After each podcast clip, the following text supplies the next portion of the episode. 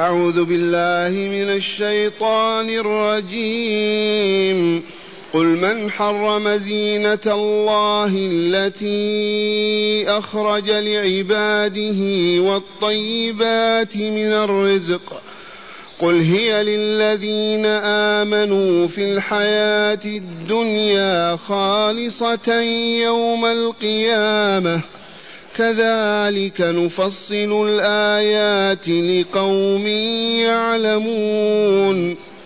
قل إنما حرم ربي الفواحش ما ظهر منها وما بطن والإثم والبغي بغير الحق وأن تشركوا بالله ما لم ينزل به سلطانا. وأن تقولوا على الله ما لا تعلمون ولكل أمة أجل فإذا جاء أجلهم لا يستأخرون ساعة ولا يستقدمون يا بني آدم إما يأتينكم رسل منكم إما يأتينكم رسل منكم يقصون عليكم آياتي يقصون عليكم آياتي فمن اتقى وأصلح فلا خوف عليهم فلا خوف عليهم ولا هم يحزنون.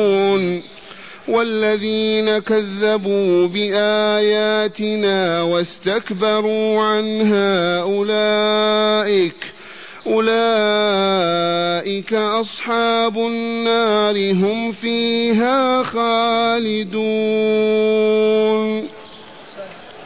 معاشر المستمعين والمستمعات من المؤمنين والمؤمنات. أذكركم ونفسي بما حوته الآيات الثلاث التي تدارسناها الليلة الماضية. أولا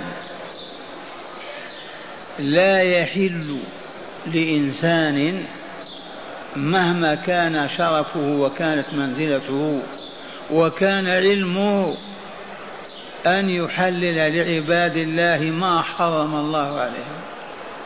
أو يحرم على عباد الله ما أحل الله لهم وهذا معناه التشريع. من هو الأهل لأن يشرع؟ العليم الحكيم القوي القدير ذو الرحمة الواسعة. أما الذي لا يعرف ما يأتي به الغد ولا عرف ما مضى به أمس كيف يشرع ويقنن؟ ثانيا لا تنسوا أن هذا اعتداء على منصب الرب تبارك وتعالى. ما معنى اعتداء على منصب الرب يا شيخ؟ الآن عندنا مفت في المملكة. يقوم أحدنا يفتي بدله ويعاكسه. ما حرم يحلل وما حل يحرم. يرضى بهذا؟ يسمح له أن يقف هذا الموقف. فكيف بالرب تبارك وتعالى العليم الحكيم تقوم أنت وتحلل وتحرم وتشرع وتقنن؟ معناه قلت له أبعد يا رب أنا أولى بهذا. وأي كفر أعظم من هذا؟ فيه كفر أعظم من هذا؟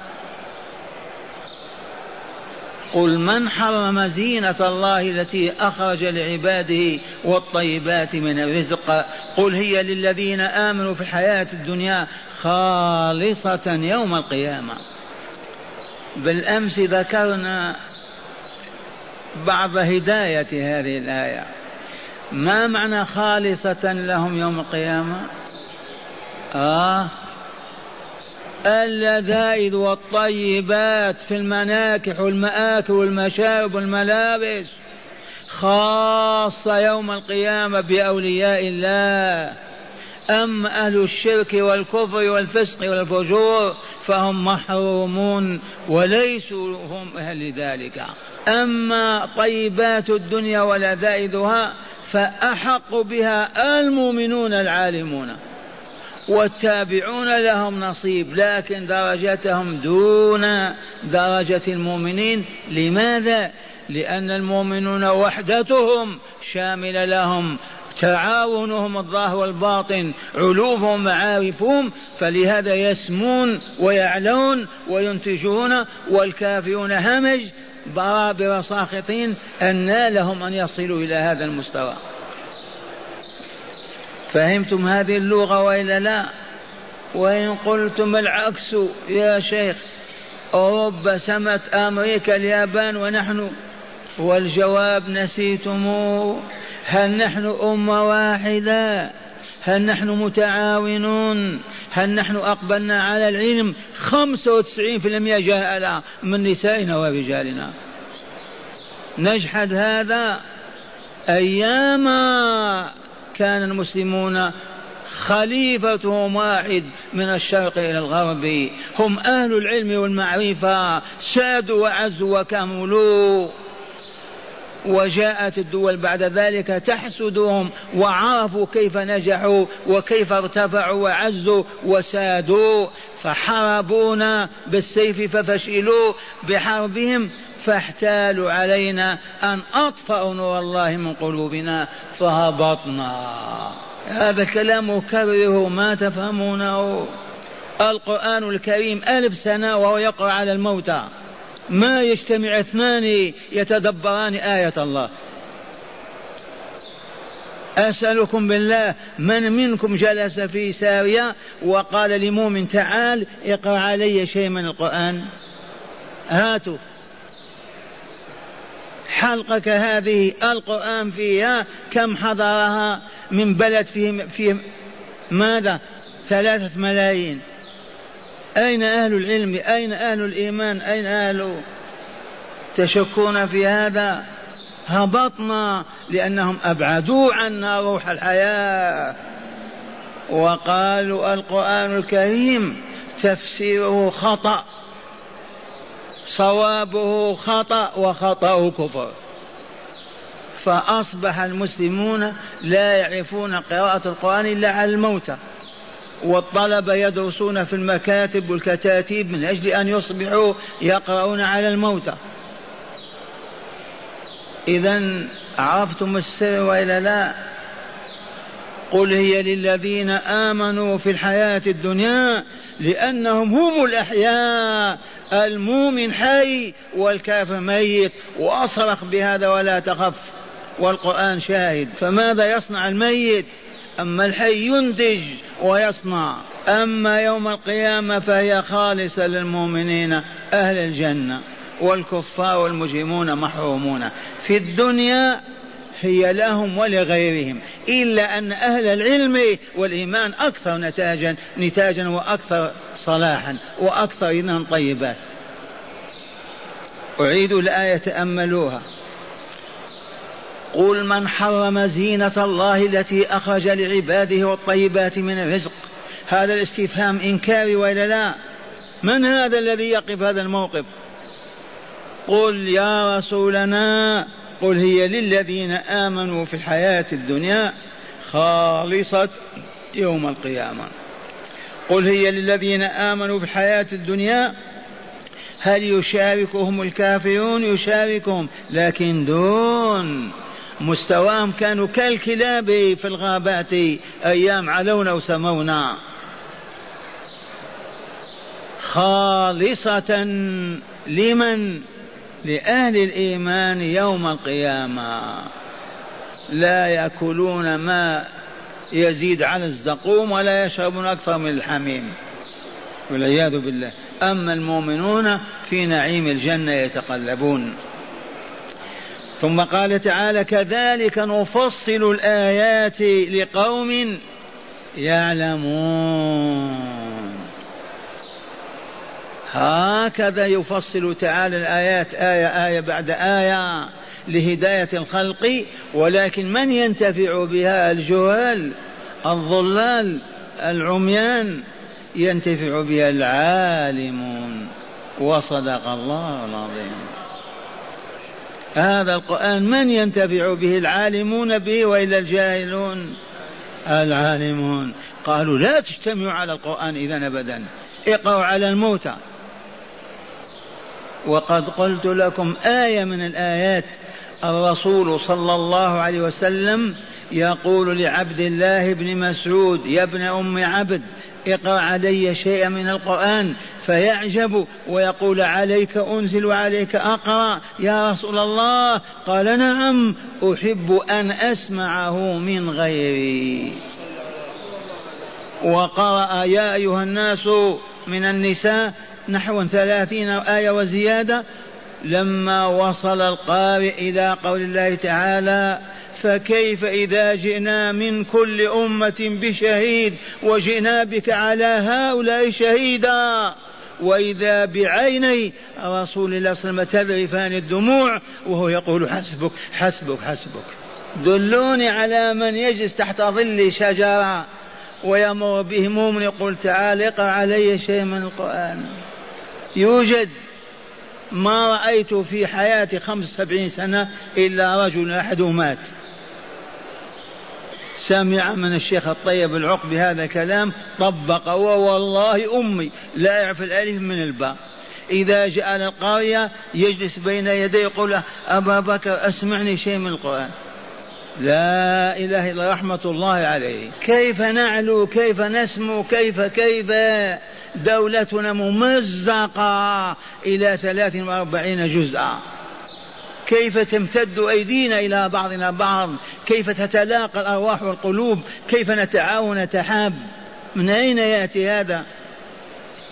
وحسبكم أن حفنة من اليهود أذلتنا وأرغمت أنوفنا وتسلطت علينا وأهانتنا وذلك والله لجزاؤنا. وما ظلمنا الله أبدا. علنا نفيق لا إفاقة الإقبال على الشهوات والمطاعم والمآكل والباطل والشر والفساد بل والرقص والأغاني. ثم قال تعالى قل يا رسولنا إنما حرم ربي الفواحش. لا يحل لمؤمن ولا مؤمنا أن يفحش في قول أو عمل. لا زنا ولا لواط ولا بخل ولا كذب ولا خيانة ولا عبث ولا ألفاظ سيئة ولا كلام بذي الفحش حرام في القول والعمل. ممنوع. تعيش مع المسلم في بيته سبعين سنة ما تسمع كلمة سوء. تماشيه أربعة أشهر مسافر معه ما تسمع كلمة فحش. أبدا. لما لأن الله حرم الفواحش العلنية منها والسر الظاهر والباطن على حد سواء. هذه الكلمة إذا سمعها المؤمنون وفهم معناها انتهى الفحش من قريتهم أو من مدينتهم وبلادهم. قل إنما حرم ربي الفواحش ما ظهر منها وما بطن ليس هناك. زنا سري وهذا علني. والإثم. المحرم الثاني ما هو؟ الإثم. ما الإثم هذا؟ لو ترسم لنا صورة. لرسمنا صورة غول. له أنياب. عيناه تتقدان كالجمرة. هيئته ظلام عفن. هذا هو الإثم هذا. وهو فعل ما حرم الله أو ترك ما أوجب الله فعله. هذا الإثم يلطخ النفس البشرية ويخبثها حتى تصبح أنتن من الجيفة. عرفتم الإثم؟ ما الإثم؟ كل ضار قبيح فاسد كل ما يضر بالنفس البشرية. يحيل طهرها وصفاءها وطيبها إلى عفن وخبث ذلكم هو الإثم. وخلاصته لو سئلت عن الإثم ما هو قل وترك ما أوجب الله فعله وفعل ما حرم الله فعله. أي إنسان يعجز أن يقول هذه الكلمة؟ ما هو الإثم؟ الإثم ترك شيء مما أمر الله أو فعل شيء مما حرم الله. ذلكم والله الإثم.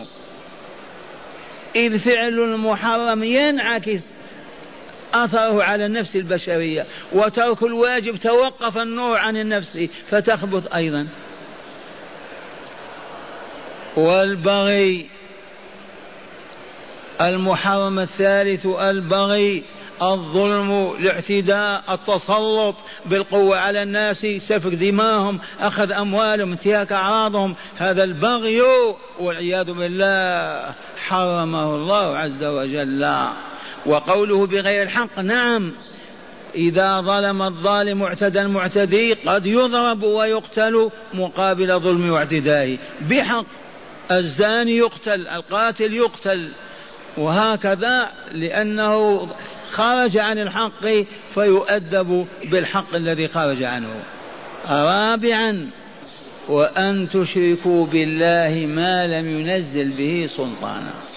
الشرك معروف وإن كان ملايين من إخواننا المؤمنين يتقززون من كلمة الشرك. ولا يريدون أن يسمعوا هذه الكلمة. ويتهموننا أننا نتهمهم بالشرك والكفر ويسبون ويشتمون. اللهم سامحهم واغفر لهم وارحمهم. كيف الله يقول إن الشرك لظلم عظيم؟ ويقول إن الله لا يغفر أن يشرك به. وتعيش أنت في المدينة في القرية في الجبل وتسمع الناس ينهون عن الشرك ولا تسأل عنه ما هو حتى تبتعد عنه وتتركه ولا تبالي بذلك. أليس هذا هو الخسران المبين؟ لقمان الحكيم بين يديه طفله يؤدبه يربيه ويقول يا بني لا تشرك بالله.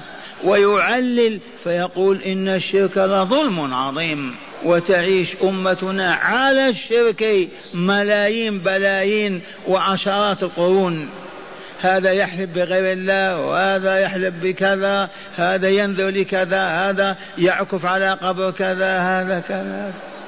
الرسول صلى الله عليه وسلم قال له أحد المتحدثين معه ما شاء الله وشئت. قال قل ما شاء الله وحده. قل ما شاء الله وحده. وقال من كان حالفا فليحلف بالله أو ليصمت. وقال من حلف بغير الله فقد أشرك أو كفر. واسأل المؤمنين وتصفح حياتهم وماذا ترى. يحلفون بكل شيء إلا بالله. حتى أصبح القاضي يحلفهم بغير الله. لأنهم يحلفون بالله مليون مرة بالكذب ولا يحلف بسيد عبد القادر بصدق. هذا هو مستوانا. ما سبب الجهل؟ ما سبب الجهل؟ البعد عن قال الله قال رسوله صلى الله عليه وسلم. من صرفنا عن قال الله قال رسوله؟ الثالوث الأسود. أعداء الإسلام المتضامنون. ذلكم الثالوث المكون من المجوسية واليهودية والصليبية. فهمتم هذا؟ كم ألف مرة كررناه. وأن تشركوا بالله ما لم ينزل به سلطان أي أمرا أو نهيا أو علما أو بصيرا. وحاشا لله أن يأذن لنا في الشرك به. ولكن من باب التحدي إذا كان الله أمرك أن تشرك أشرك. قل طاعة لله عز وجل. حاشا لله أن يأمر عبدا أن يشرك به غيره. ولاحظت بالأمس ما يفسر هذا المعنى الدقيق. وقلنا ألست مأمور بطاعة أبويك؟ فهذه الطاعة تعتبر شركا؟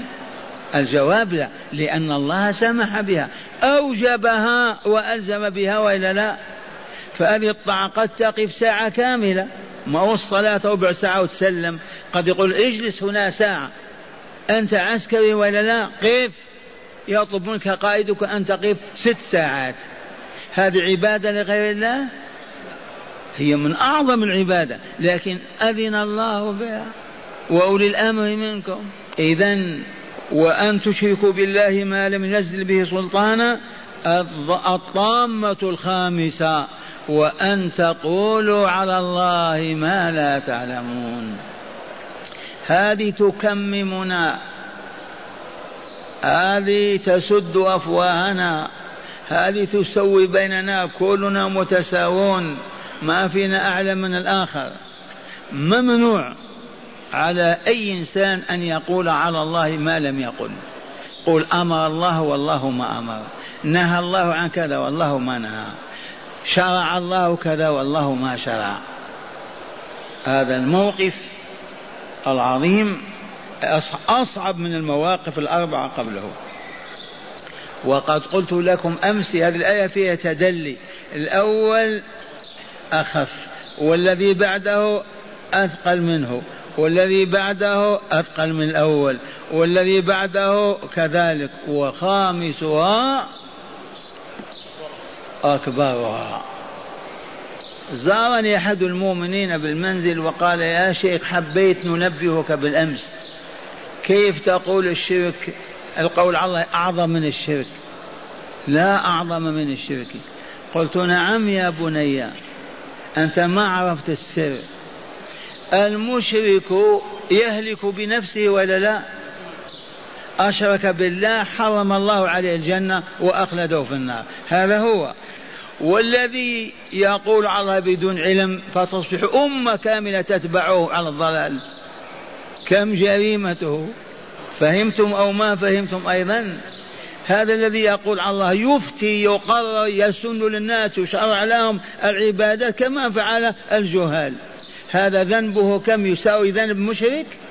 وأن تقولوا على الله ما لا تعلمون. ومن أجل هذا ختمت الآية بهذه لا يستطيع لأحد أن يقول على الله شيئا. إذا كنا إذا كنا نقول على الله ارتبطت الحال وهبطنا كلنا. ما بقي حلال ولا حرام ولا واجب ولا مكروه. فليس لأحد أن يقول إلا الرسول وبإذن الله عز وجل بما يتلقاه من وحي الله سبحانه وتعالى. الآن لو نسألكم غدا في السوق ما هي المفاسد الخمسة التي سمعناها في آية العرف؟ كم واحد يجيب في المئة؟ والله الذي لا إله غيره لأن تلازم الباب أربع وعشرين ساعة حتى تعرف هذه الخمسة وما كان ذلك بشيء بالنسبة إليك. وإذا كنت إيمانك مهلهل ولا بصيرة ولا كذا تسمع من هنا وكذا أو تقول مع الأسف وتمشي كأمتنا من أقصى الشرق فهذا هو ما يحصل علم ولا معرفة. وسوف نسأل هذا السؤال ونعرف آثاره في القبر بل والله قبل القبر. عند الغار نذكر هذا. هو الذي ما حفظها ولا اعتنى بها يطيع الله فيها؟ ما يستطيع. يطيع في واحدة ويقع في الثانية. قل إنما حرم ربي ماذا؟ الفواحش ما ظهر منه ما بطن والإثم والبغي بغير الحق وأن تشركوا بالله ما لم ينزل به سلطانا وأن تقولوا على الله ما لا تعلمون. ولخصها قول حرم الله عز وجل الفواحش والإثم والبغي والشرك والقول على الله بدون علم. تستطيع؟ كم؟ أمسى أولا الفواحش محرمة الإثم محرم البغي محرم الشرك محرم القول على الله محرم. يقول على الله بمعنى يفتي الناس ويبيح ويشرع لهم. قال الله والله ما قال. أمر الله والله ما أمر. حرم الله والله ما حرم. أغلق الله الباب على الأمة حتى لا يقال عن الله إلا العالمون. والآية الأخيرة في هذه الآيات ولكل أمة أجل. هذه المفاسد هذه الموبقات المهلكات الخمس إذا سادت في أمة والله لتهلك ولكن لا تستعجلها أنت إذ لها أجل وبعد ذلك تهبط. ولكل أمة أجل فإذا جاء أجلهم دقت الساعة. لا يستقدمون ولا يستقدمون. هذه الآيات التي استنارت بها قلوبنا بالأمس ومعنا الآن آيتان عظيمتان. يقول تعالى يا بني آدم هذا النداء يا ذرية آدم. في من يقول لا؟ قالوها قالوا إحنا أبناء الخل أبناء القردة. لعنة الله عليهم. ومسخهم الله. سمعتم بأبناء القردة قالوا الإنسان أصله قرد. قلنا لهم كيف تطور القرد إلى إنسان؟ لماذا البقرة ما تطورت الآن عندها آلاف السنين؟ باقية هي هي. لما القط ما تطور؟ آلاف السنين باقي هو هو. لما الكلب ما تطور؟ إلا الإنسان تطور من قرد إلى إنسان. وانكشفت سوءتهم وفضحهم الله وعثوا على الخديعة يهودية صورة تحت الأرض مصورة مزورة وفضحهم الله. لكن الذي آسفنا وأحزننا أن مدارسنا الإسلامية تقرر هذه النظرية الباطلة وتشبع بها قلوب الطلاب حتى مسخهم الله وتوقفت. يا بني آدم لبيك اللهم لبيك مر نطيعك. قال إن يأتيكم إن يأتيكم. فزي جيء بالميم لتقوية الكلام. الأصل إن يأتيكم كذا رسل منكم. لكن العربية لها أسلوبها. فقوله إما زيادة الميم إما يأتينكم رسل منكم. لا من الجن. رسل يرسلهم الله كنوح وإبراهيم وموسى وعيسى ومحمد صلى الله عليه وسلم. إن يأتكم رسل منكم يقصون عليكم آياتي. يقصون عليكم آياتي. القصص هو كلمة بعد كلمة كالذي يقص الأثر خطوة بعد خطوة حتى يصل إلى النتيجة. يقصون عليكم آياتنا المبينة لنا المعرفة بنا المظهرة لمحابنا المعلمة مكارهنا من أجل أن تعبدونا فتكملوا وتسعدوا. ذي مهمة الرسل. إما يأتينكم رسل منكم لا من الجن تقولون يوم القيامة نحن إنس وهؤلاء جن كيف نفهم عنهم؟ لا من الملائكة تقول يا رب الملائكة أنواع ونحن ما نفهم هذا. فبطلت الحجة رسل منكم بلغتكم أيضا. يقصون عليكم آياتي آية بعد آية يبينون أولا يعرفونكم بربكم. إذ أكثر البشرية ما تعرف خالقها. لا صفات له ولا جلال ولا كمال ولا ولا. أولا التعريف بالله عز وجل معرفة تصبح يقينية وعلامة معرفتك لله يا بني ما هي؟ خذ جائزة مئة ألف ريال تعرفها. ما علامة أنك عرفت الله؟ اسمعوا. يا أهل الحلق اسكتوا. علمكم الله زادكم الله علما. نتكلم مع الخارجين عن الحلقة. ما الذي يثبت أنك عرفت الله؟ ما الدليل؟ الدليل أن تلك المعرفة توجد في نفسك حب الله حتى تحبه أكثر من نفسك. لأننا عرفناك تحب جميلة من النساء أكثر من نفسك. تحب مغني وراقص تعشقه. تحب كذا وكذا. أمر معلوم هذا ولا لا؟ فإذا عرفت الله حق المعرفة استولى على قلبك حبه فتحبه أكثر مما تحب نفسك. وتحب كل ما يحبه وتعالى حتى ولو كان من كان من الناس. ثانيا أن يثمر لك الخوف منه الخشية منه. ما تقوى على معصيته. إذا ذكر اسمه بين يديك ترتج وتضطرب نفسك. خوفا منه تعالى. هنا تقول قد عرفت الله. أما الذي لا حب في قلبه لله ولا فيما يحب الله ولا وخوفا من الله ولا خشية والله ما عرف الله. والله ما عرفه. ولا لوم من عرفه. هو قرع باب العلماء وقال علموني عرفوني بالله. سافر إلى الهند وإلى الأندلسيا ما سافر. ما يريد أن يعرف. مشغول. بفلاحته أو صناعته أو تجارته أو بأكله وشربه ونكاحه. إذا هذه الآيات أول ما تبدأ به تعرفك بالله عز وجل خالقك رازقك محييك مميتك. الذي بيده كل شيء وإليه مصير كل شيء. ثانيا تعرفك بمحابه حتى تحب ما يحب وتعرفك بمكاره حتى تكره ما يكره. وبذلك تعمل على أن تطيعه بكل قلبك. فإذا أمر بالسكوت سكت وإذا أمر بالنطق نطقت وإذا أمر بالصيام صمت وإذا أمر بالجهاد جاهدت. لأنك عبده ووليه. يا بني آدم.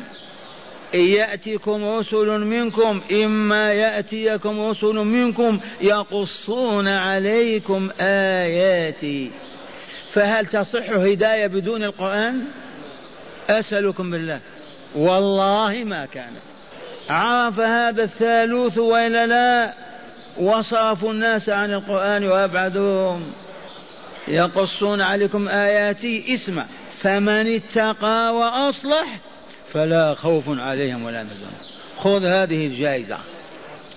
فمن اتقى الله لم يعصه لم يشرك به أولا ولم يلتفت إلى غيره وأصلح نفسه بالصالحات بهذه العبادات المقننة المقررة يأتي بها إيمانا وإخلاصا على الوجه الذي بين رسول الله صلى الله عليه وسلم. فما من عبادة تقوم بها على الوجه الذي بين الرسول والله إلا تنتج لك طاقة نورانيه في قلبك.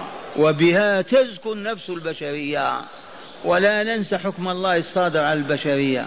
ما حكم الله الذي صدر عليكم يا بني آدم؟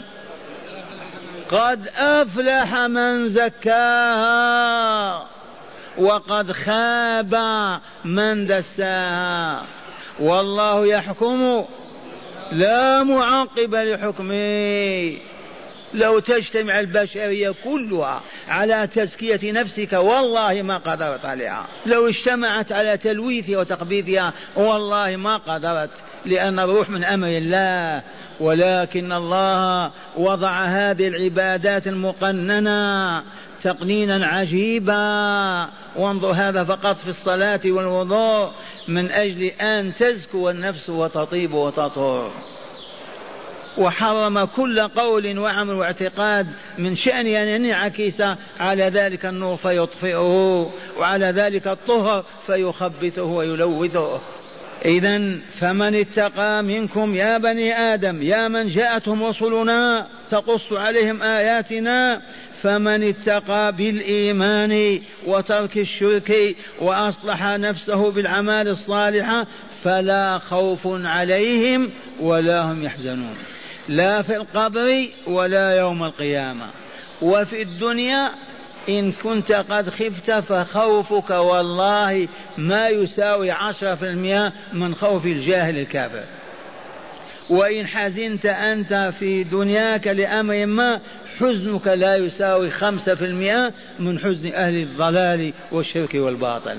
ثم قال تعالى في الآية الأخيرة والذين كذبوا بآياتنا بآياتنا الحاملة لشرائعنا وقوانيننا المبينة للطريق إلينا. هذه الآيات القرآنية ومنها المعجزات التي ظهرت على أيدي الرسل الذين كذبوا بآياتنا واستكبروا عنا ما يريد أن يصبح تابعا ليتيم أبي طالب ما يريد أن يصبح لذاك الشيخ الفلاني العجوز كذا يسمع كلام يحبس نفسه معه. ما يريد أن يعلم هذا. استكبار. كيف نجلس أنا ونسمع؟ أزيد ولا لا؟ أروني أغنياء في المدينة يجلسون معكم. ما عنده نفس حتى يجلس مع هؤلاء الفقراء والمساكين. هذا استكبار ولا تواضع؟ هذا ليس في مدينة الحبيب في عالمنا كله. أيما مجلس علم في أي قرية أو مدينة ما يحضره المتكبرون والمستكبرون. يرون أنهم فوق ذلك. كيف يجلسون مع هؤلاء؟ والذين كذبوا بآياتنا واستكبروا عنها أولئك البعداء. أصحاب النار هم فيها خالدون. هذا حكم من؟ بريطانيا.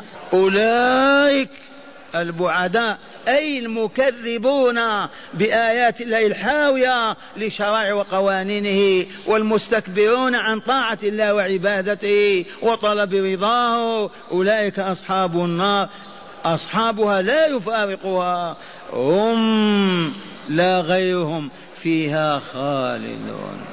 إليكم شرح هاتين الآيتين في بعض الكلمات. قال معنى الآيتين هذا النداء يا بني آدم. اسمع يا هذا. هذا النداء جائز أن يكون نداء عاما لكل بني آدم كما هو ظاهر اللفظ وأن البشرية كلها نوديت به على ألسنة رسلها وهو كذلك وجائز أن يكون خاصا بمشرك العرب وأن يكون المراد من الرسول محمد صلى الله عليه وسلم. ذكر بصيغة الجمع تعظيما وتكريما له.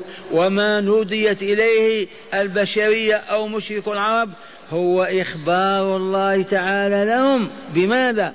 بأن من جاءه رسول من جنسه يتلو عليه آيات ربه وهي تحمل العلم بالله وصفاته وبيان محابه ومساخطه فمن اتقى الله فترك الشرك به وأصلح ما أفسده قبل العلم من نفسه وخلقه وعقله وذلك بالإيمان والعمل الصالح فهؤلاء في حكم الله أنهم لا خوف عليهم ولا هم يحزنون. في الحياتين معا الدنيا والآخرة. أما الذين كذبوا بآيات الله التي جاءت بها الرسل وقصتها عليهم واستكبروا عن العمل بها كما استكبروا عن الإيمان بها فأولئك البعداء من كل خير أصحاب النار. أي أهلها هم فيها خالدون أي لا يخرجون منها بحال والله من الأحوال. هداية الآيات أربع هدايات. أولا قطع حجة بني آدم بإرسال الرسل إليهم. بقيت لهم حجة يوم القيامة. يا ربنا ما عرفناك. ما عرفنا كيف نعبدك. ما أرسلت إلينا رسولا. ما أنزلت علينا كتابا. هذه الحجة انتهت ولا لا؟ قطعت. يا بني آدم قد أنزلنا إليكم أرسلنا إليكم رسلنا. الآية. إذا قطع حجة بني آدم بإرسال الرسل إليهم. ثانيا أول ما يبدأ به في باب التقوى الشرك. تريد أن تتقي الله؟ أبدأ أولا طهر قلبك من الالتفات إلى غير الله. لا بالدعاء ولا بالحليف ولا بالنذر ولا بالخوف ولا بالحب. اقطع صلتك بكل المخلوقات واربطها بالله عز وجل. أول خطوة. قال الإصلاح يكون بالأعم نعم أول ما يبدأ به الإنسان في باب التقوى الشرك بأن يتخلى عنه الإنسان المؤمن. هذا أولا ثم يعمل الصالحات ويتجنب المحرمات الخمس. ثالثا الإصلاح يكون بالأعمال الصالحة. بما تصلح نفسك بالأعمال الصالحة التي شرعها الله مزكية للنفوس مطهرة لها. قد أفلح من زكاها. بما يزكيها يا ربي. بما بينت لك من العبادات والطاعات. من الصيام إلى الرباط رابعا التكذيب كالاستكبار. كلاهما مانع من التقوى والعمل الصالح. المكذب ما يعمل والمستكبر ما يعمل. ولذا قال تعالى كما سيأتي إن الذين كذبوا بآياتنا واستكبروا عنها لا تفتح لهم أبواب السماء ولا يدخلون الجنة حتى يلج الجمل في سم الخياط وكذلك نجزي المجرمين.